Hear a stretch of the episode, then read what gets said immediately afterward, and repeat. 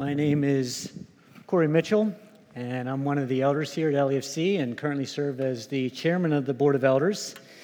Okay, so we're continuing our series uh, on the marks of a disciple, hitting the mark, the marks of a disciple. Today's our fourth uh, sermon in the series. So last week, Pastor Matt Matsawada commented that I would be batting cleanup uh, today.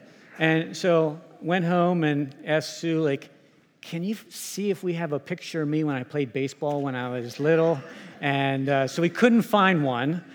But what I do have is a picture of when I played basketball. And so I thought, oh, maybe I'll use this. It's from sixth grade. So that's 1980, 1981. I'm looking at this picture and it's like, those shorts are so short. and those tube socks are so long this is just too embarrassing. I can't bring it in. So maybe someday you'll see it. But, but if you had seen it, you would have seen that this guy is like a stick figure. His arms are so thin. I was so small and so tiny. Point is, I never batted cleanup in my life. I was either at the top of the lineup or I was at the bottom of the lineup, never in the middle, and certainly never cleanup. So this would be a new experience uh, for me and for us today, batting cleanup. Now, a couple weeks ago in this series, uh, Pastor Tony, when he was covering Love God, right? First mark of the disciple that, that we're presenting.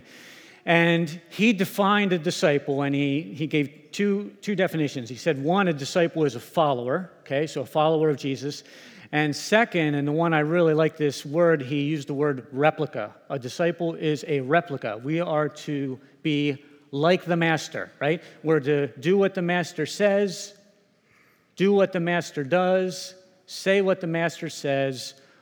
We want to be like our master, right? That's being a disciple. That's how I that's helpful for me to think about what that looks like. And so today, the topic about being like our master is to live truth. Jesus lived truth, and we're called also then as his disciples to live truth. So let's start in Matthew chapter 28. Go ahead and open it up to that. And if you need a Bible, the ushers are going to come down the aisles with a Bible. If you don't have a Bible, I'd encourage you to take it and make it your own and spend time and study. Matt Sawada last week suggested starting in the Gospel of John. I support that, starting John and expand out from there. So, uh, the very first sermon was given by Pastor Joel, and uh, when he gave that great example of commissioning a ship, right?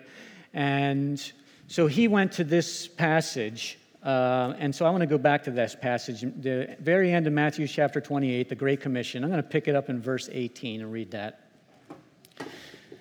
Then Jesus came to them and said, All authority in heaven and on earth has been given to me.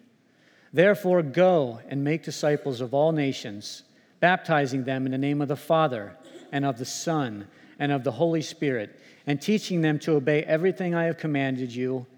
And surely I am with you always to the very end of the age.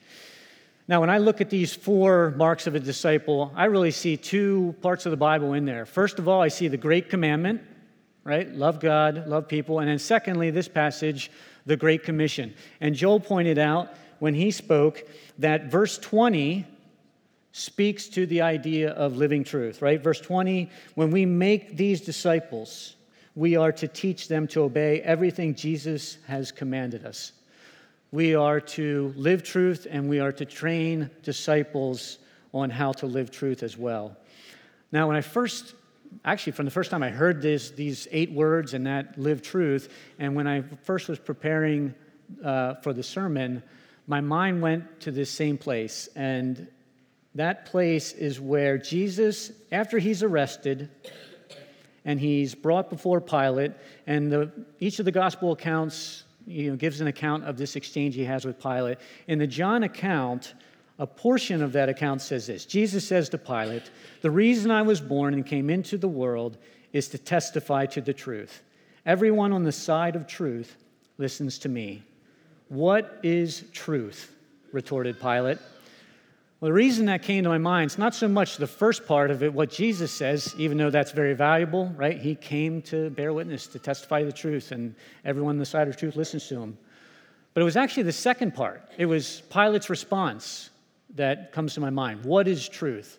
Now, perhaps he was being disingenuous, kind of a snide response or a suggestion that there is, can there be any such thing as truth. But I think it's important when we consider live truth that we first answer the question what is truth? What is the source of truth? So, just before Jesus was arrested, he was having the Passover meal with his apostles, right? The Last Supper. And uh, in the, over the course of that, that meal and at the end of the meal, he has uh, this time of prayer that he's going to pray over the apostles called the high priestly prayer.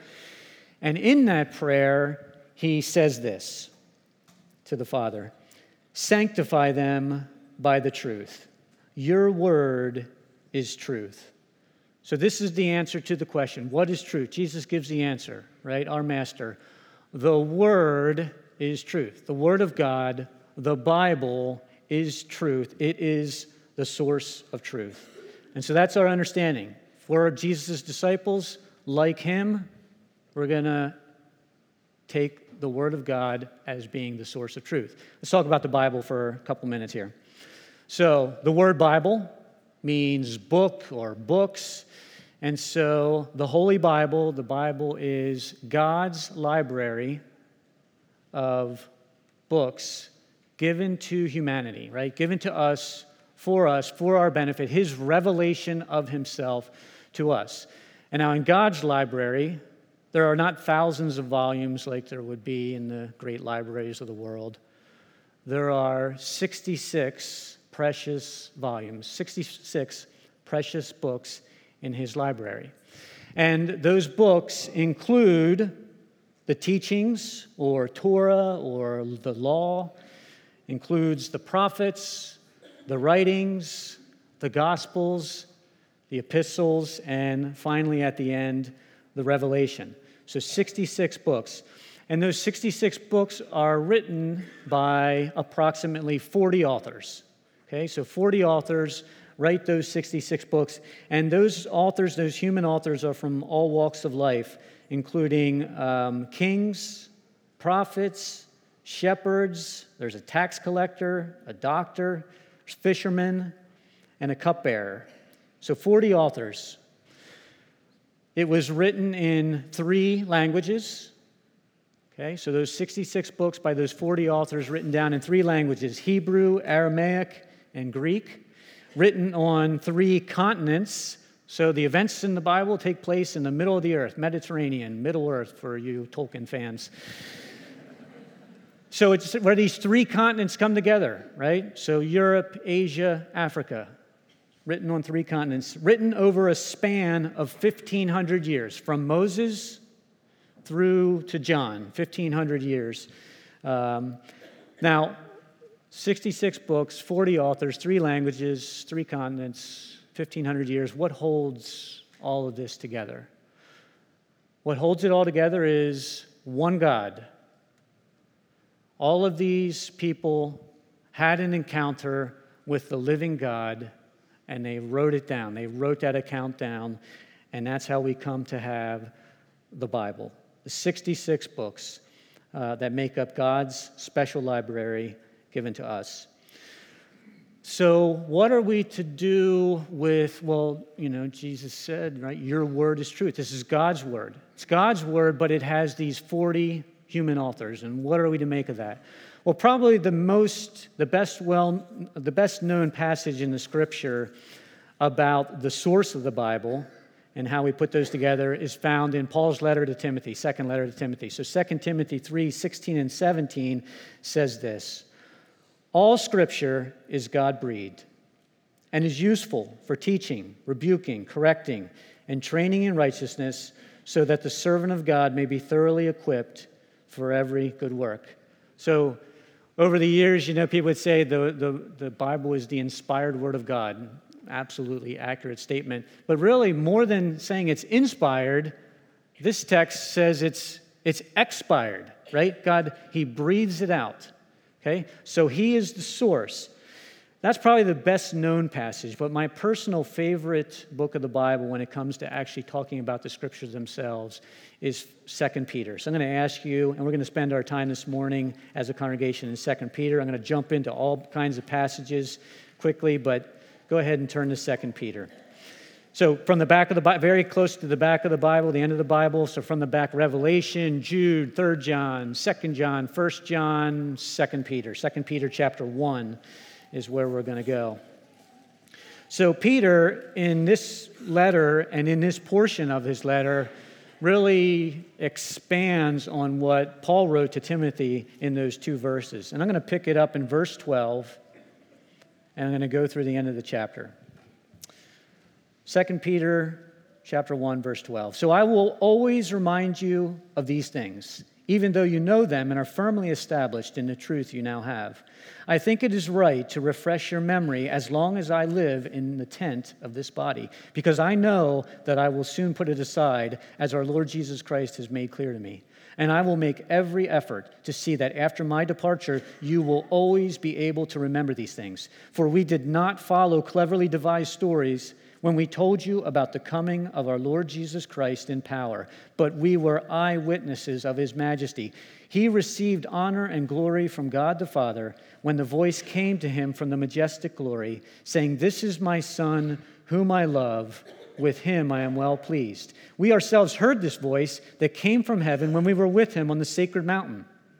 We also have the prophetic message as something completely reliable.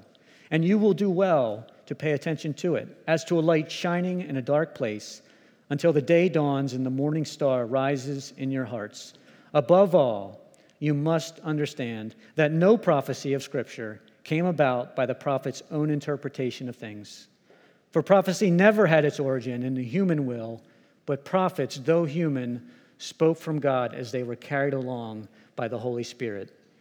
So, this is my favorite text in the Bible about the Bible itself, and I think it just gives us some great insight and understanding. Takes what, again, Paul wrote to Timothy and explains it all the more, right? Yes, these are human authors. Looking at the last part first, the prophets of old. Yes, these are human authors, but they didn't write down their own interpretation, they didn't write down their own will. They were carried along by the Holy Spirit, God's voice through the Spirit into their pens, into their mouths. Uh, that's how this came to pass. And I love the phrase, right? It is completely reliable. And then earlier in the passage, talking about his own ministry, right? The apostolic ministry, the role of the apostles, that they were not following, these were not cleverly devised stories, these were not cleverly invented stories. This isn't these later writings you know, that were given to the church at some point uh, years after. These are eyewitness accounts, right? I saw these things. We saw these things that Jesus did, what he said, right? And we wrote them down. They're trustworthy. We saw the miracles. We heard the things that he said. We saw the people. We saw the crucifixion, the resurrection, the ascension eyewitness accounts. And then he specifically shares this one, um, this one moment where Peter, James, and John are on the Mount of Transfiguration. And this account really brings together these two pieces the apostolic ministry, the apostles, and the prophets of old, brings it together. We were on the Mount of Transfiguration, Peter, James, John. They saw Jesus in his glory. They saw Elijah and Moses attending to him and they heard this voice from heaven This is my son, my son, whom I love. With him I am well pleased. Right? So, this picture, if you will, of the apostles and of the prophets of old affirming this central figure, the most important one of all the scriptures, who the scriptures themselves are about Jesus, at the center of that encounter and at the center of the scriptures. And Jesus himself agrees with this understanding of the inspiration, of the source of the scriptures through these human authors. He has, there's an exchange that Jesus has when he's in Jerusalem, he's talking to the Pharisees, and he asks them a question Whose son is the Messiah? And they say, It's the son of David. And Jesus' response, now he goes on to quote a psalm of David, but it's what he says ahead of it uh, that is profound in this matter. He said to them, How is it then that David, speaking by the Spirit, calls him Lord? So Jesus affirms this understanding that Paul instructed to Timothy, that Peter instructs in his letter uh, down to us. The scriptures are the source of truth. These 66 books, yes, written by human authors, but from God by his Spirit through those authors. Now, a couple weeks back, uh, April 21st, I think this was our third year hosting it. It could have been the fourth, I don't remember. But we hosted a Secret Church. So, David Platt um, does not breathe for five or six hours, right? He's just like, this is my first one that I went to. Uh, and, and so we don't have five or six hours this morning, but I would commend that secret church. Uh, up here's the, you'll see the website where you can get it. So even if you didn't come, you didn't pay for it, whatever, they're going to make that available on the site. It was great, but what I found particularly exceptional in that long presentation, fast presentation, were the sections on the inerrancy of the scriptures and the sufficiency of the scriptures. Uh, so I would commend that to you also. We don't have time to look at that today, but there's a great resource at our disposal. Now, the, the title of the topic this year was Scripture and Authority in an Age of Skepticism. So, borrowing David Platt's phrase, in an age of skepticism, right? Would you agree we live in an age of skepticism? I think we do. So, for us, first of all, for us, right? Those who would follow Jesus, I think we need to ask ourselves will we receive this library of books, this 66 books, as the Word of God, as the authority from God, as the source, the all sufficient source of truth? Will we submit ourselves to it? Peter goes on in the second chapter. First, what we just read, right? This is of the utmost importance. This is so important. He's, he's about to pass away, he has concluded. And this is really important to him that we understand this. But the second chapter, all about false teachers, is also important to him. So, in every age, there's going to be false teachers. So, I'm not going to read the whole chapter, but let's read a little bit of this. I find the chapter and I find what Peter uh, writes here to be uh, both perceptive and pertinent still to this very day. Now, let's start in that last verse of chapter 1. So, last verse of chapter 1, I'll read three verses of chapter 2 and then jump down a little later on. For prophecy never had its origin in the human will, but prophets, though human, spoke from God as they were carried along by the Holy Spirit. But there were also false prophets among the people, just as there will be false teachers among you. They will secretly introduce destructive heresies, even denying the sovereign Lord who bought them, bringing swift destruction on themselves. Many will follow their depraved conduct and will bring the way of truth into disrepute. In their greed, these teachers will exploit you with fabricated stories. Their condemnation has long been hanging over them, and their destruction has not been sleeping. And then jumping down to verse 17 These people are springs without water, and mists driven by a storm. Blackest darkness is reserved for them. For they mouth empty, boastful words, and by appealing to the lustful desires of the flesh, they entice people who are just escaping from those who live in error. They promise them freedom while they themselves are slaves of depravity, for people are slaves to whatever has mastered them. So I find this in, in an age of skepticism, I think Peter's words still resonate, they still ring true. We must be aware of false teachings uh, that are around us, right? That would come to bear. So, some of the phrases that jump out destructive heresies, right? Teachings that, it's not just that they're false, but they're destructive. They don't create life, they take from it. Uh, and then in the latter part, false teaching that appeal to the lustful desires of the flesh.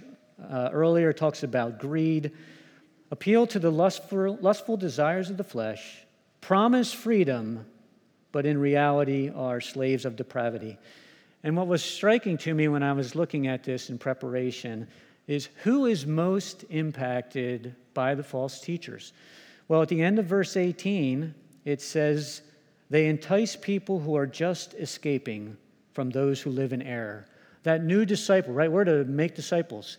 it's that new disciple in particular that may be the most susceptible to false teachers, right? We're to make disciples and we're to instruct them, and we have to be on guard. But we also, right? We have to be on guard. Now, maybe it's a little bit different way, and I'm not so much here talking about false teachings in the church, but that also, right? And I know that's probably much more what Peter's talking about, but I just want to take a moment. I'm going to talk about our influences in the world. We live in an unbelievable time, right? In the age of the world.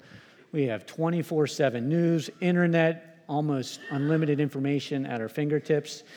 Uh, we have unlimited entertainment options, and then this proliferation of social media, right? We, um, we are bombarded on a daily basis, and that's not even taking into account traditional media and t- broadcast television and newspapers and books and so forth.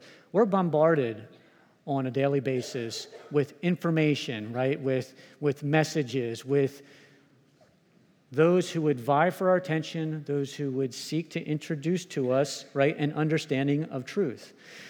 And so I think the question that we would ask uh, we're followers of Jesus, we want to live truth. Who has my ear, right? Who am I listening to? Who has influence in my life? Who has influence over my understanding of the truth? Who should be having influence over my understanding of the truth? I think it's important to note that the steady drumbeat, if you will, every day of having a consistent voice speaking to us that we have given that platform in our lives will impact us. That will have an impact. It will impact our thoughts and it will sink into our hearts. So, personal example. Personal example for me. Probably about six months ago, turn of the year, something like that. I came to the conclusion that uh, I was reading too much news, right? Too, mu- too much news, taking in too much news. And there was really two issues that I was dealing with. One was just the volume, the amount, right? It was too time consuming. But secondly, and more importantly, was the impact it was having on my thinking, my thoughts. I found myself becoming more cynical, found myself getting more frustrated, found myself maybe becoming embittered and angry. Last week, Matt Sawada gave these five like ouch, wow questions, right? Is my love increasing? And what I found at that point was that these were not increasing my love, right? They were not developing the right things. They were taking me the other way. So think about the what you're taking in. And maybe just a simple question that I would present for us in, in pondering that. Do do the folks that I allow to take up residence in my thinking, right, are they leading me closer to an understanding of the Bible as the all sufficient source of truth, or are they leading me further from it, right? Is it instead that that voice whispering in my ear, the, guard, uh, the, the accuser in the garden, did God really say, right? If that's the message. Now, Jesus, when he was tempted and when he was tested, how did he respond? What was his response? I hear the smattering of, right? He quoted the scriptures, right? When he was tempted by that same accuser from the garden, quoted the scriptures. Three responses from Deuteronomy. Three responses from Deuteronomy. In fact, in the Gospels, Jesus quotes the scriptures almost 100 times now, I like Deuteronomy, so 40% of those quotes are from Deuteronomy. So, almost 100 times he quotes the scriptures. This is the foundation of his understanding, right? This is where he goes to understand what is true, how do I process what I'm hearing and the events, and I'm going to go to the scriptures, and that's how I'm going to understand it. And so, we also, as his followers, need to do likewise. So today, the, the phrase I think that, that is used most commonly I hear today is worldview. Everybody has a worldview. And so, do we have a biblical worldview, right? Do we process, do we filter the events of the day and the messaging that we hear and so forth through the lens of the scriptures? Uh, is that how we process what happens? I think that's what we need to be doing, what we're called to. I think we need to be people who, in the words of the scriptures, tremble at the word of God. Uh, that phrase is from Isaiah chapter 66, verse 2, where God, speaking through the prophet Isaiah, says this These are the ones I look on with favor, those who are humble and contrite in spirit, and who tremble at my word. And in another passage, and this is a passage from Ezra, and, and really this has been this passage has been rolling around in my brain probably for a year. Um, Ezra 9, verse 4, same phrase used here. Then everyone who trembled at the words of the God of Israel gathered around me because of this unfaithfulness of the exiles. Do I tremble at the word of God? When I hear something happening or a message that people, somebody brings or events around me or in my own life, is my response to tremble at the word of God? Is my response, as it says, right, to be humbled, whether by my own sin or by the sin of those around me? Am I crushed, contrite in spirit? Do I tremble at the word of God?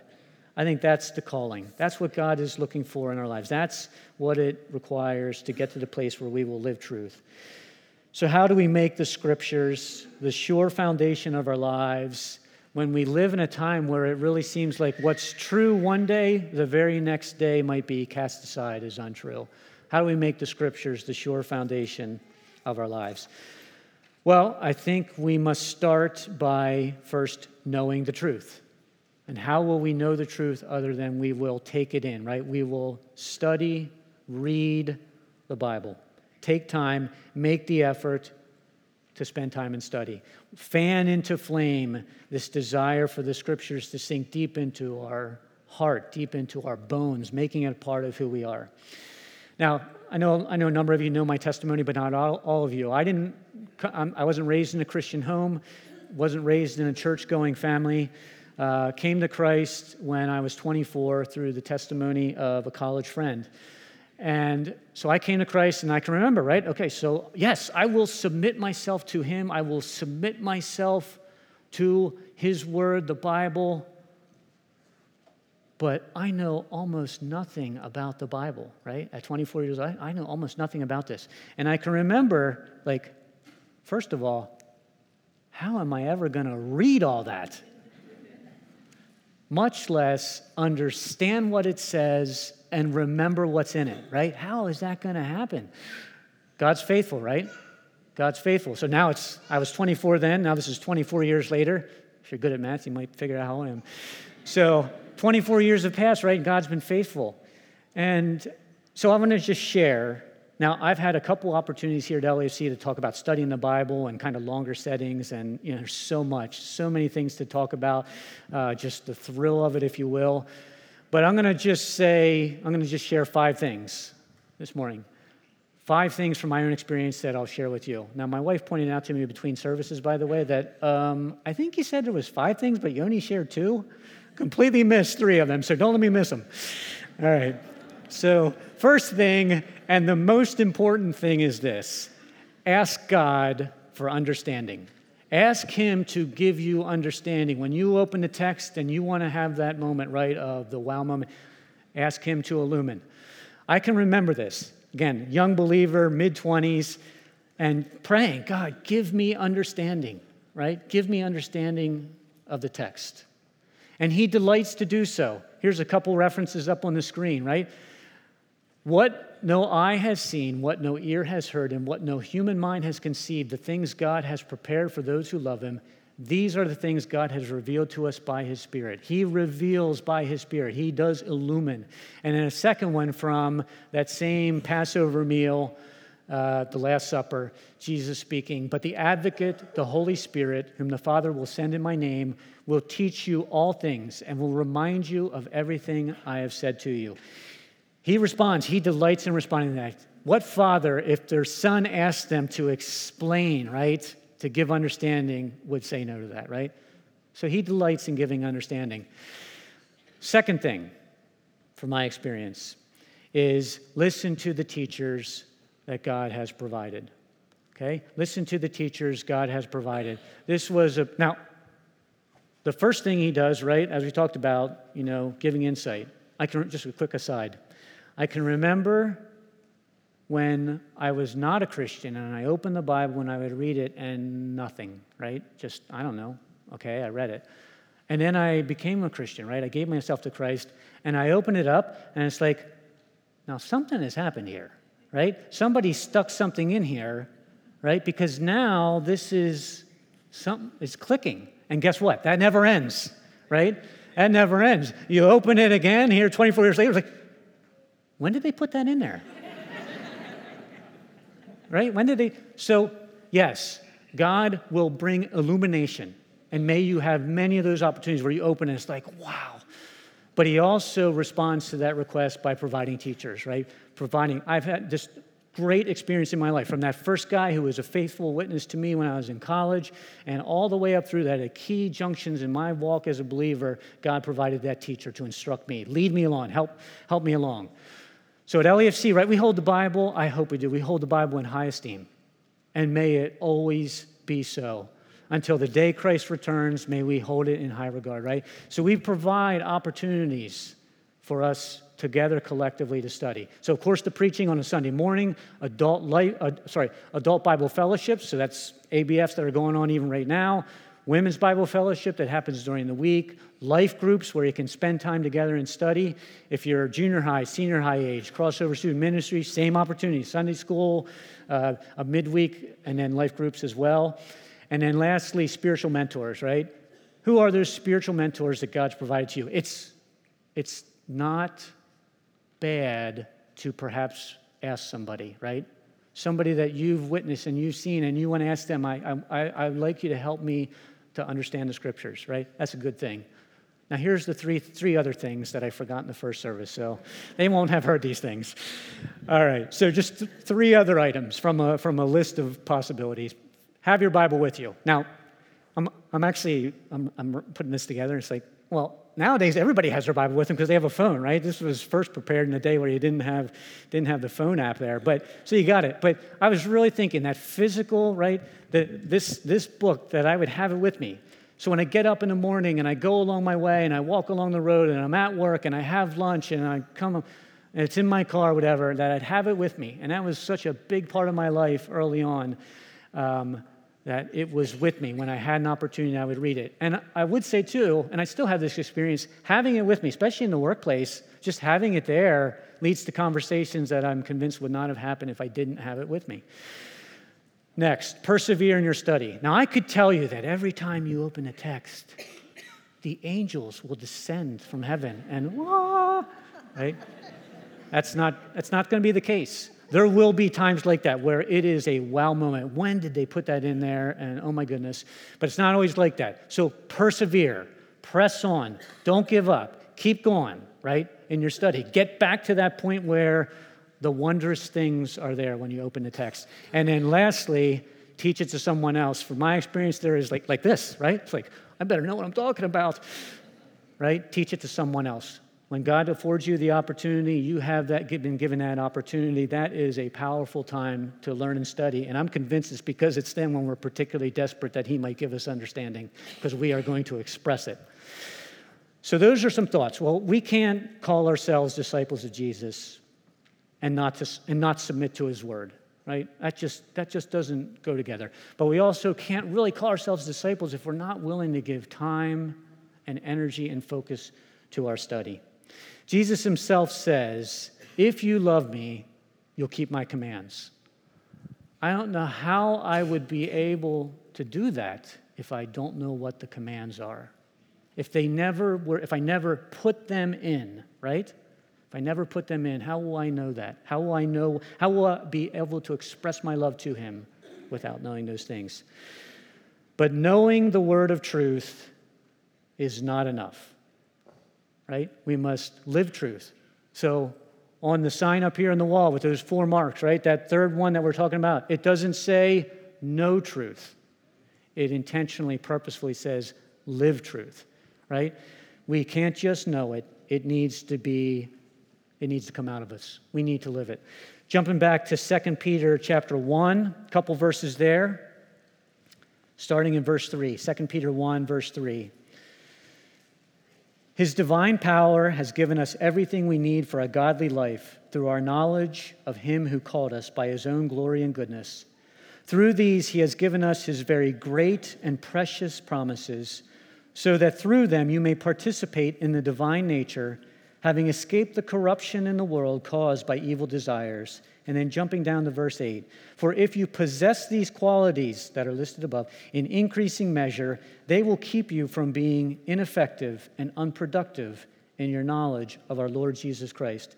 God has given us everything we need, right? He's given us His Spirit, He's given us His Word, He has provided for us what we need to, wow, right? For godly living, to participate in the divine nature. What a phrase, right? And from verse 8, right? To be effective and productive in our knowledge of the Lord Jesus Christ. James says it well, James chapter 1. He writes, Do not merely listen to the word and so deceive yourselves. Do what it says. Whoever looks intently into the perfect law that gives freedom and continues in it, not forgetting what they have heard, but doing it, they will be blessed in what they do. The Word of God is powerful. It's not like other books, right? That moment that I had where, like, something happened here, right? It has power. It's transformative in our lives. Hebrews, in the book of Hebrews 4:12, it says, "For the word of God is alive and active, sharper than any double-edged sword. It penetrates even to dividing soul and spirit, joints and marrow. It judges the thoughts and attitudes of the heart." When we put in the word, right? When we make that effort and we put it in us, God will then bring it back out of us in those moments in life, right? And I know you've had that experience. There it is. This word that I've ingested now comes at that moment that I need it. So, quick story, quick aside. It's nice second service because I can take a little bit more time, right? Okay. So, I'm preparing for this sermon. I'm in my car and I'm, in the, I'm at Clipper Stadium and I'm, I'm preparing for this. And so I'm sitting there and I'm reading, the windows open in the car, and uh, I, I hear to my left, these young ladies are walking through the parking lot, and one young lady says, Oh no, my tire has gone flat again. And there's this verse, Deuteronomy 22 4. If you see your fellow Israelites' ox or donkey fallen on the road, do not ignore it. Help him get it to its feet. Corey, how can you sit here preparing a sermon, live truth, and not help these ladies? You got to get out of the car. You got to go do that. So I get out of the car and I go, and uh, Matt said it well last week, right? When we love people, right? When we give ourselves to people, we get dirty. Our hands are, my hands were literally dirty at that point in time, right? So changed the tire and it was a you know a blessed moment. Turns out that these three ladies were from Lancaster Bible College, so God in that as well. Well, God will bring these things to mind, the practical, everyday living, and that truth that we've in, put into us coming out, so that we'll transact our business ethically, right, honestly, with integrity. We'll look out for our neighbor's property. We're not going to take our neighbor's stuff, right? We're going to watch out for their stuff. But for the heavier, weightier matters of life as well. A child who's gone astray, and perhaps God draws to mind the story of the prodigal, right? To teach us be faithful, right? Be steadfast and be prepared to respond in grace, right, when that return happens. Or, or maybe it's a marriage that's struggling, even failing, and God brings those words to mind, right? Will we heed those words that come to mind? Perhaps the account of Hosea and Gomer, right? A sacrificial response, right, to the word in those most difficult times of life. When we understand that the Bible is the source of truth and we submit our lives to it, we will give ourselves to its study. And we do well to do so, to give ourselves to its study, because the Word of God is eternal. It will never cease, it will never end. It is eternal. Turn over to 2 Peter chapter 3, and a few verses there where Peter sets our eyes on such eternal things. So 2 Peter 3, verse 3. Above all, you must understand that in the last days scoffers will come, scoffing and following their own evil desires. They will say, Where is this coming he promised? Ever since our ancestors died, everything goes on as it has since the beginning of creation, but they deliberately forget that long ago by God's word the heavens came into being and the earth was formed out of water and by water. And then jumping down to verse 12. But the day of the Lord will come like a thief. The heavens will disappear like a roar, the elements will be destroyed by fire, and the earth and everything in it will be laid bare. The company that I work for will come to an end. The house that I live in is going to come to an end. My cars are going to be gone. This building that we're in right now, it'll go away. But the Word of God is eternal. Few verses along those lines. All your words are true. All your righteous laws are eternal. Psalm 119, verse 160. The grass withers and the flowers fall, but the word of our God endures forever. Isaiah 40, verse 8. And in two statements from Jesus it is easier for heaven and earth to disappear than for the least stroke of a pen to drop out of the law. Heaven and earth will pass away, but my words will never pass away. The word's eternal. Followers of Jesus love God, so we read, we study, and we internalize His word. And because we love God and because we internalize His word, we love our neighbor, we love people. Our Master Jesus lived truth. He proclaimed truth. He is the truth. Let's be like our Master. Let's pray.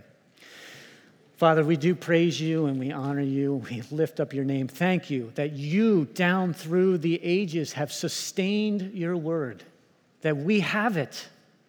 4,000 years after Abraham, 2,000 years after the Gospels, after Jesus' crucifixion, crucifixion and resurrection, we have it. Thank you for sustaining it. May it sink deep into our lives, deep into our heart and bones become a part of us. And may it transform. May it change our lives. May it change the lives of our family members, our children. May it change the lives of those in our oikos. May your word do its powerful work of transforming lives. Even this day, we pray in Jesus' name. Amen. Words that resound with God's own heart. That is well said. For the benediction, for the blessing today, I want to read over us the opening of Psalm 1, and then I ask you to receive this blessing from the Lord today. Blessed is the one who does not walk in step with the wicked, or stand in the way that sinners take, or sit in the company of mockers, but whose delight is in the law of the Lord, and who meditates on his law day and night.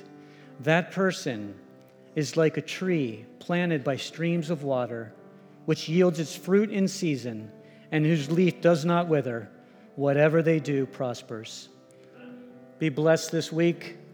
May the word of God sink deep into your heart, into your lives. You're dismissed.